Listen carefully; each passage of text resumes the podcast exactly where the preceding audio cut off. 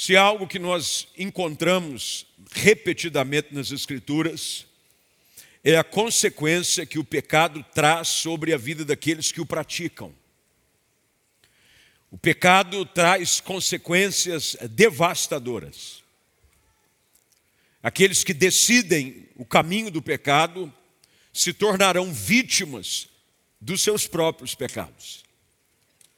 O pecado tem um poder destruidor, não só no presente, mas acima de tudo, quanto ao porvir. O salário do pecado, diz a palavra, é a morte. E o pecado continua produzindo destruição naqueles que escolhem o seu caminho.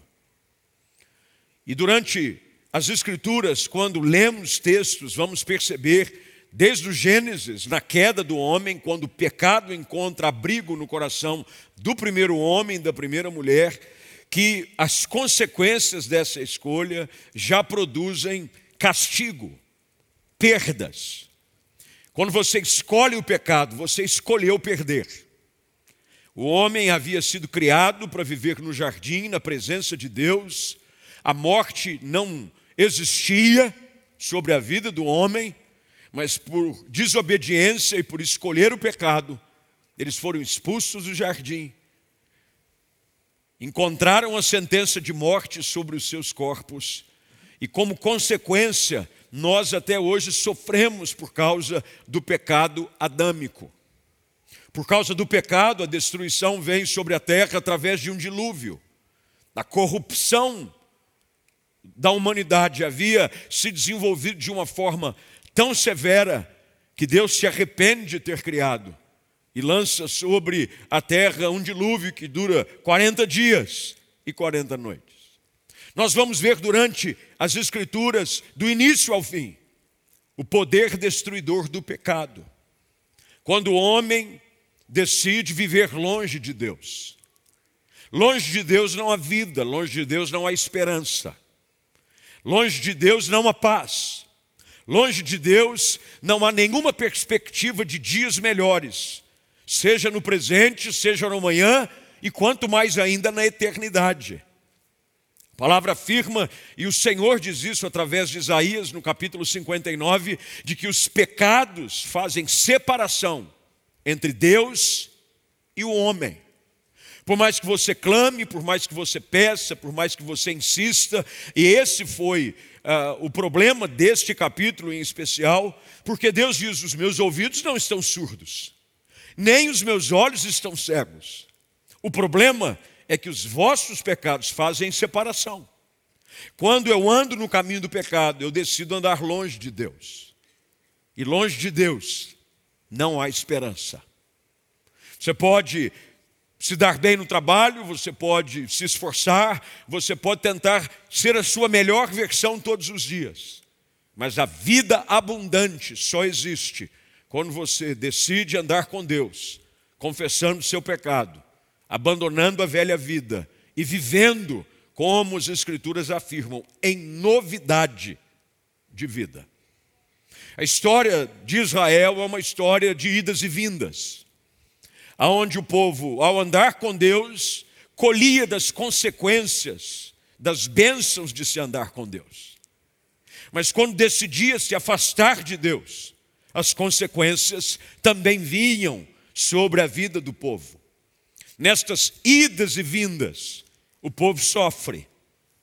São nessas brechas que damos por andarmos longe de Deus que estamos vulneráveis. E o inimigo da nossa alma constantemente vai procurar, nessa nossa vulnerabilidade, cumprir o seu papel de que é matar, roubar e destruir. Quando deixamos o pecado ter um acesso à nossa vida, ele vai corroendo aos poucos. É por isso que casamentos fracassam. É por isso que famílias desmoronam. É por isso que pessoas desistem. Porque o pecado vem com um peso avassalador sobre os nossos ombros. E ficamos como aquela mulher encurvada que vivia sempre, já 18 anos, sem poder caminhar por causa do peso que havia sobre os seus ombros. É difícil você caminhar com o peso do pecado. É daí que vem o convite de Jesus em Mateus 11, que nós deveríamos ir até Ele, os que estão cansados e sobrecarregados. A sobrecarga ali é a carga do pecado, é o peso. Aquele que Davi diz que enquanto calou o seu pecado, os seus ossos envelheceram. A alegria foi roubada do seu coração. Mas então eu confessei o meu pecado. O povo de Israel, por conta de uma decisão de andar longe de Deus, principalmente pela falha da sua liderança na pessoa de um homem chamado Eli, sofre consequências severas. Quando o maior inimigo do povo de Israel, os filisteus, prevalecem contra eles e levam aquilo que era o símbolo da presença de Deus, a arca da aliança. A arca da aliança era a representação da própria presença de Deus no meio do povo. Tanto é de que nenhum avanço de militar, nenhum progresso que se dava acontecia sem que a arca da aliança fosse na frente. A arca da aliança representava o Deus que conduz o seu povo e vai à frente.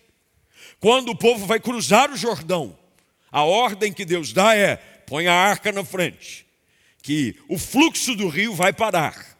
E quando o rio parar, vocês atravessam.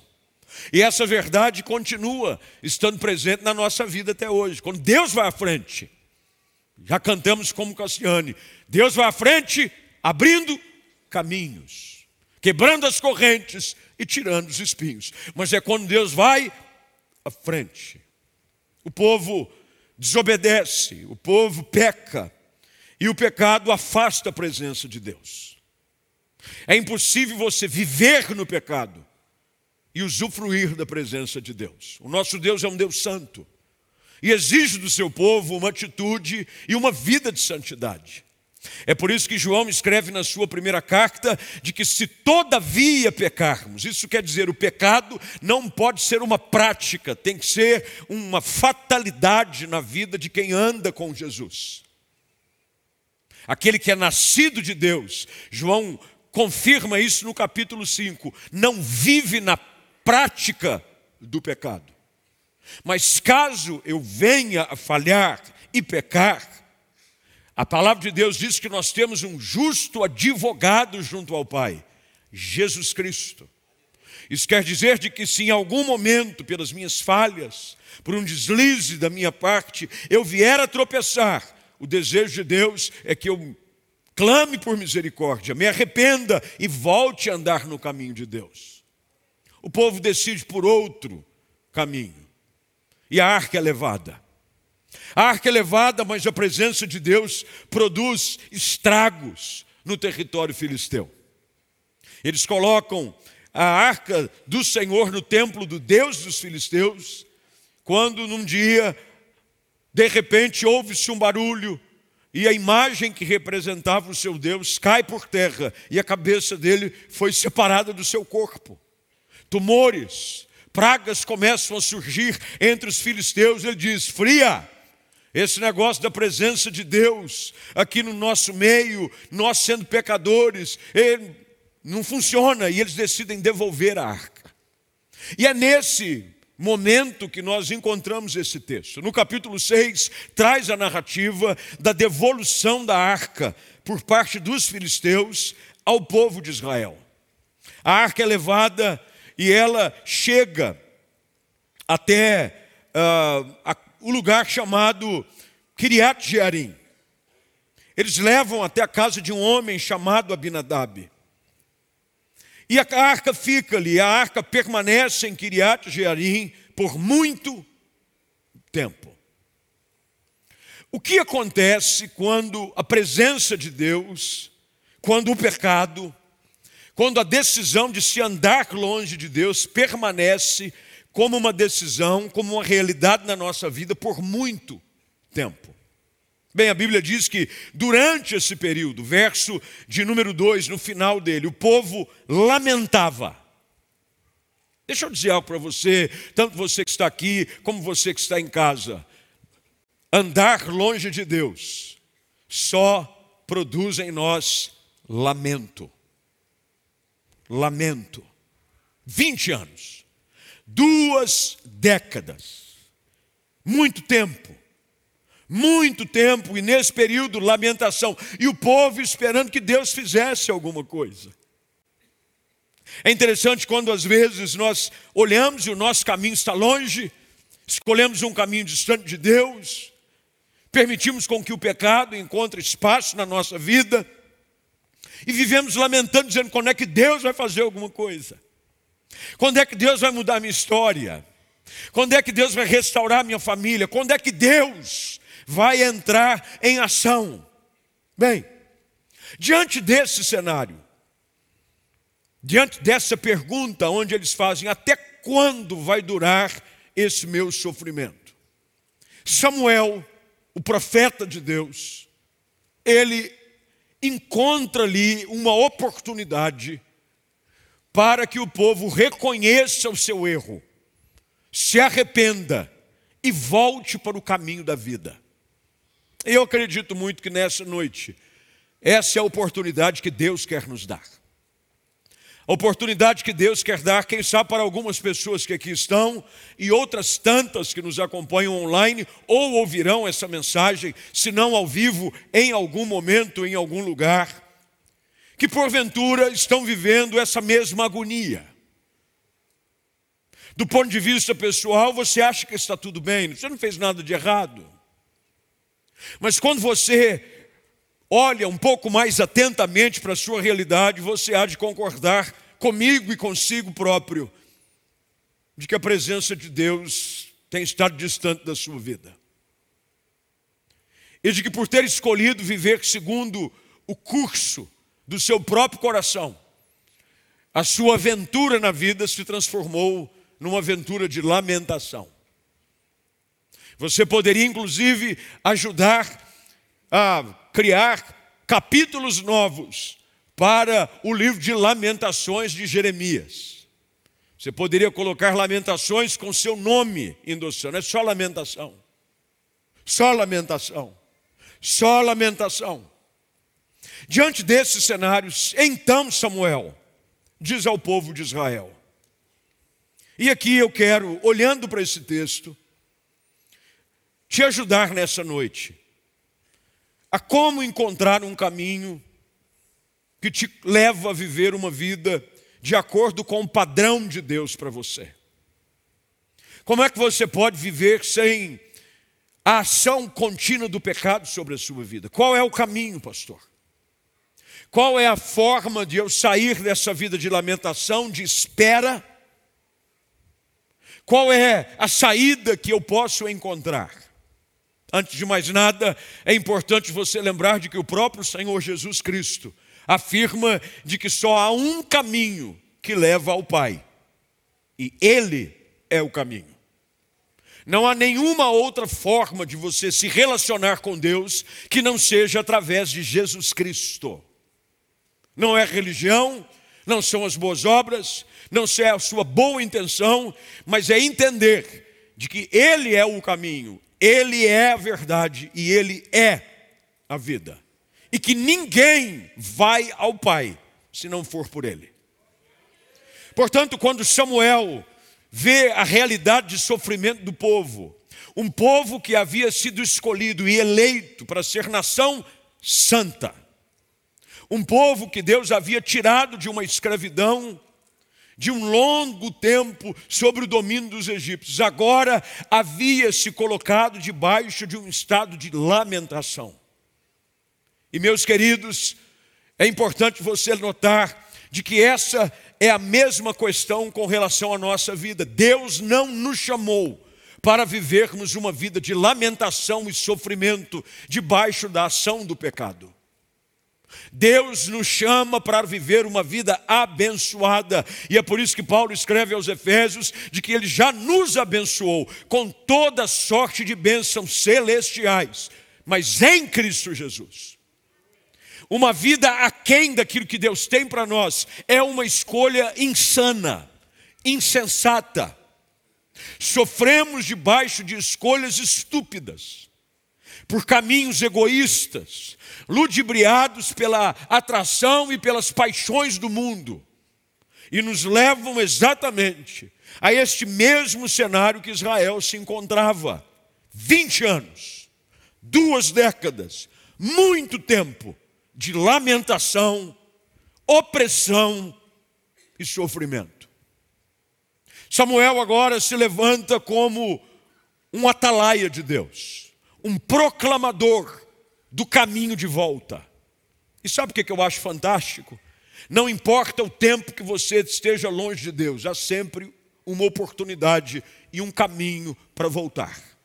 Sempre. Ele diz que ele não faz acepção de pessoa nenhuma.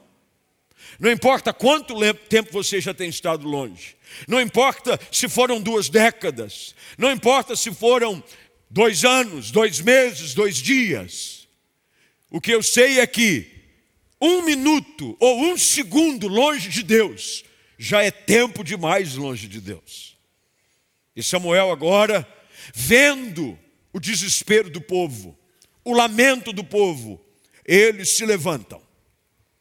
Ele se levanta e agora no verso de número 3, ele dá o mapa para restauração da presença de Deus e como consequência natural, a restauração da glória de uma nação que Deus havia chamado para ser sua.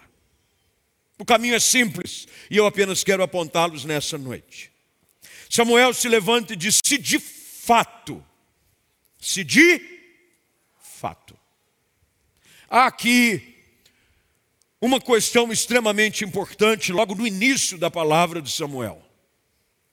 Enquanto eu não for sincero e convicto sobre o meu desejo de andar com Deus, nada vai mudar.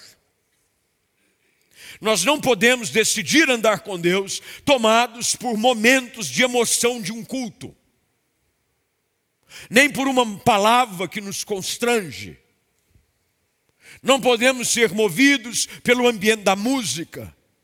É necessário que haja um desejo real, firme, de escolher uma nova vida em Jesus. Eu tenho visto que, infelizmente, muitas pessoas vivem num ciclo vicioso de altar e vida longe de Deus. Vem para um culto, o ambiente o comove, a palavra o constrange, e movido pelas suas emoções, ele diz: Agora eu abandono tudo. Agora eu vou andar com Deus. Agora eu vou deixar o pecado. Mas o agora dele, exatamente é um agora. É só agora. Agora eu vou andar com Deus. Mas depois, bem, depois eu já não sei, é agora. Samuel diz: se de fato vocês desejam de todo o coração voltar ao Senhor, se há realmente esse desejo, ele precisa ser seguido de algumas decisões práticas.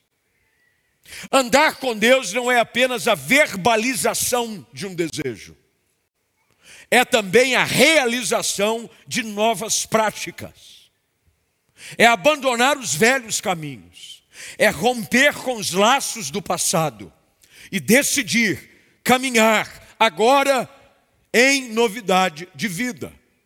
Qual é esse caminho para o arrependimento? O que é voltar-se para Deus de todo o coração? Primeira coisa que Samuel diz, e o texto é claro, e por gentileza, como sempre, sublinhe, grife e anote em algum lugar. Samuel diz: livrem-se de seus deuses estrangeiros e de suas imagens de Astarote. Livrem-se dos seus deuses estrangeiros e de suas imagens de Astarote. O que Samuel está dizendo aqui é que algumas coisas haviam ocupado o lugar de Deus na vida do povo. A idolatria. Algumas coisas haviam ocupado a devoção do coração do povo. E Samuel está dizendo: se de fato o desejo de vocês é voltarem-se de todo o coração ao Senhor, precisa haver uma atitude que corrobore o que você está dizendo. Às vezes nós falamos que temos desejo de fazer alguma coisa. Tem gente que diz assim: não é, eu vou como objetivo no segundo semestre. Era o primeiro, agora você passou para o segundo. Perder peso. Havia um plano para o primeiro, não deu certo. O inimigo levantou. Aí você diz agora, vai para o segundo, segundo semestre. Agora eu vou, vou perder peso. Você apenas dizer que vai perder peso é um desejo do seu coração. Mas se você não mudar algumas coisas na sua vida, não tem anjo do emagrecimento. Não tem unção que murcha o crente. Não tem. Você tem que tomar decisões. Isso quer dizer, eu vou abandonar coisas que produzem aquilo que me incomoda. Então eu vou Deixar refrigerante, oh Deus, ajuda. Vou cortar o doce, tem misericórdia de nós. É ou não é? Não vou mais comer carboidrato. O sangue de Jesus tem poder. Eu não vou, quer dizer, você não vai viver.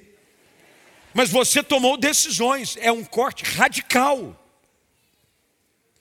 Você precisa, baseado na sua escolha, ter atitudes práticas.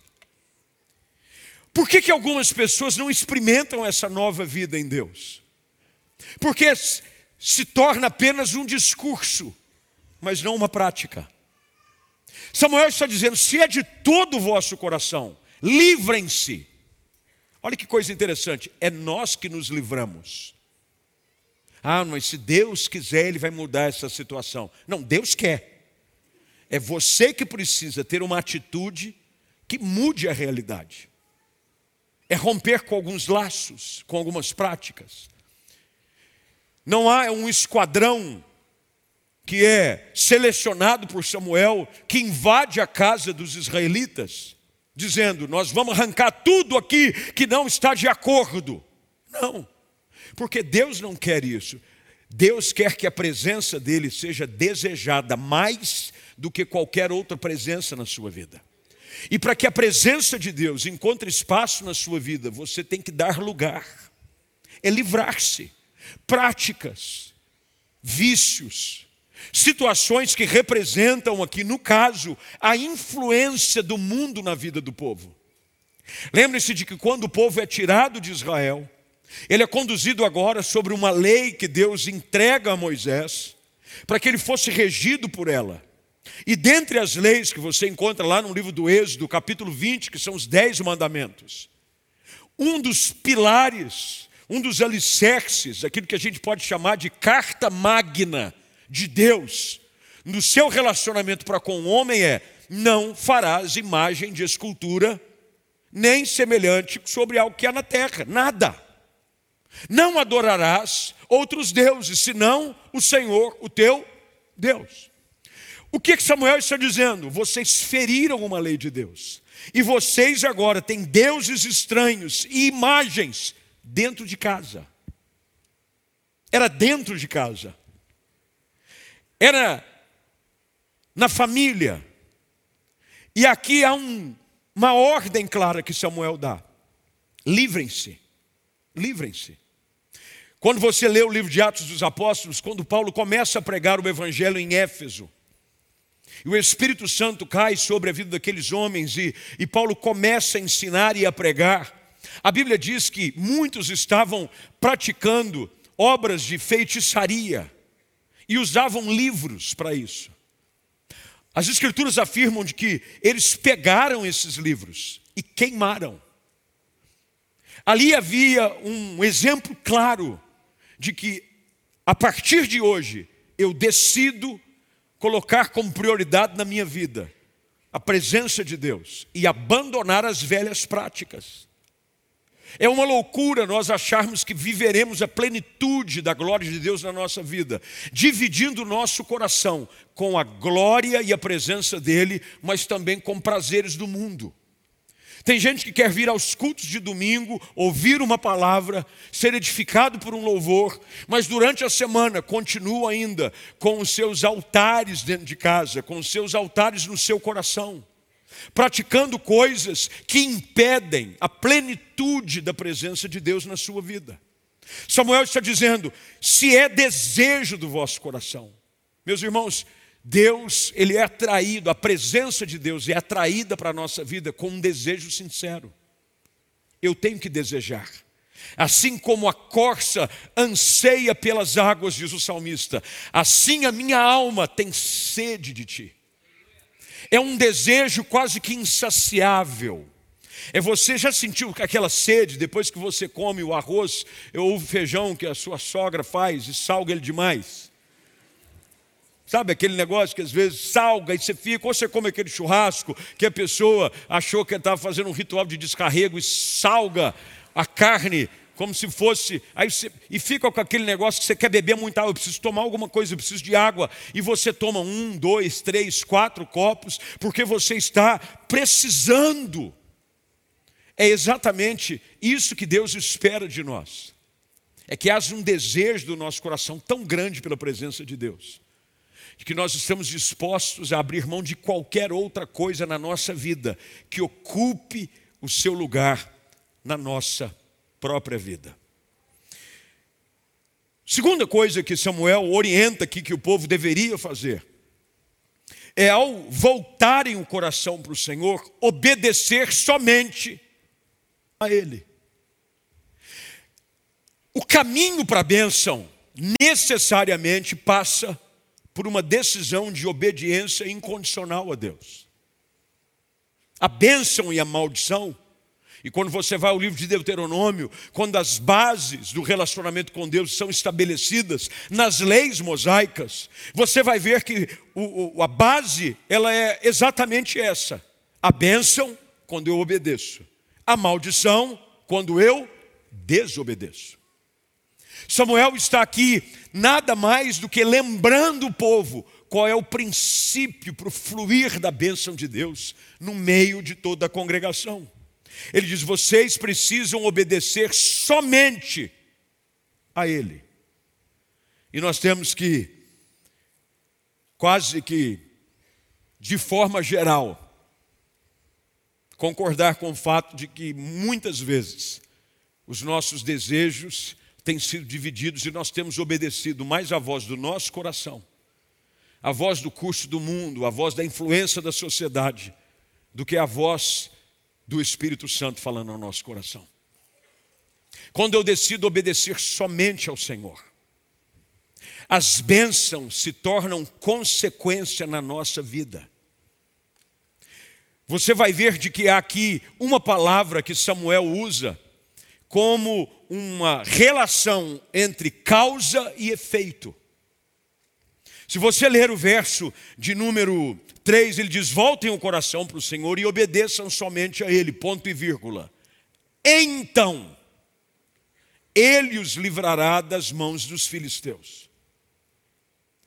É uma equação simples que Samuel está passando.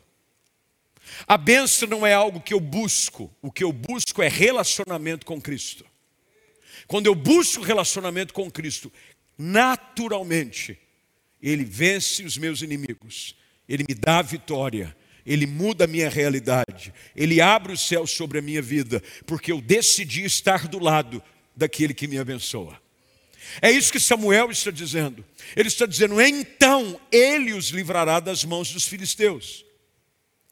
Ótimo, a cartilha foi dada, agora é hora de colocar em prática. E eu espero que você coloque em prática, assim como o povo coloca no texto, o que nós estamos ouvindo hoje pela voz do Espírito Santo. Olha o que a Bíblia diz no verso de número 4: Assim, os israelitas se desfizeram de suas imagens, de Baal e de Astarote, eram os deuses pagãos, e serviram somente ao Senhor serviram somente ao Senhor. Só depois veio a oração de Samuel. Numa certa ocasião, eu estava aqui num culto de terça-feira, e o culto de terça-feira é um culto bastante típico né, e bem, bem particular dentro da semana na igreja, porque é um culto que vem gente de toda a cidade, tem gente de outras cidades que vem no culto de terça-feira, e Deus nos abençoa, é um tempo precioso de salvação, Deus nos visita, mas vem pessoas com algumas crenças um pouco distorcidas, há muito sincretismo presente na vida das pessoas. E um dia eu estava aqui descendo o culto, acabou o culto, veio uma senhora falar comigo. Falou, eu queria que o senhor orasse é, para que o meu filho fosse abençoado numa situação que ele está enfrentando. E enquanto eu falava com aquela senhora, eu notei claramente, no, no, pendurado no pescoço do menino, um monte de santo. Tinha santo de tudo que você imaginar. Santo daqui, santo de lá, figa, olho grego. Aí eu disse para aquela senhora, eu falei, minha senhora, nós vamos perder tempo. Falou, como assim, pastor? Nós vamos perder tempo. Porque, olha só, a palavra de Deus diz que ele não divide a glória dele com ninguém. E está claro aqui no, no, peito do seu filho, de que ele está crendo num monte de coisa. Ele está crendo no olho grego. Aliás, vou dar uma dica. Esses dias eu entrei numa pessoa, começou a me seguir no Instagram. E eu de vez em quando, olha, de vez em quando dou uma olhada, vou ver quem que é, vai que não é inimigo. Aí eu coloquei, olhei, tinha um nome. Tudo posso naquele que me fortalece. E um olho grego na frente. Não entendi nada.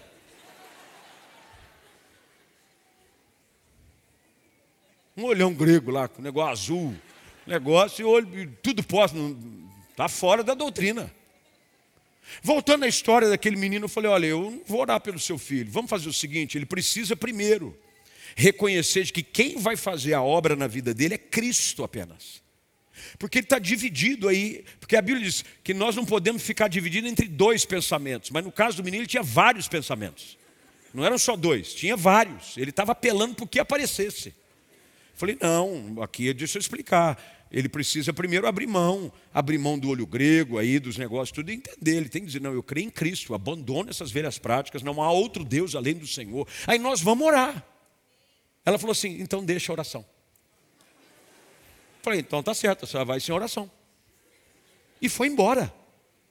E saiu ainda praguejando. Mas sabe de uma coisa? Infelizmente, a atitude dela se torna algo comum na vida de muita gente. Olha a atitude de Samuel. E preste bem atenção no texto, porque o texto por si só nos orienta qual é o processo. Primeiro eu reconheço o meu pecado. Primeiro eu declaro de todo o coração que quero servir somente a Deus. E por conta disso eu abandono as velhas práticas. E só assim, verso de número 5. Então Samuel lhes disse: Reúnam todo Israel em Mispá, e eu orarei ao Senhor por vocês.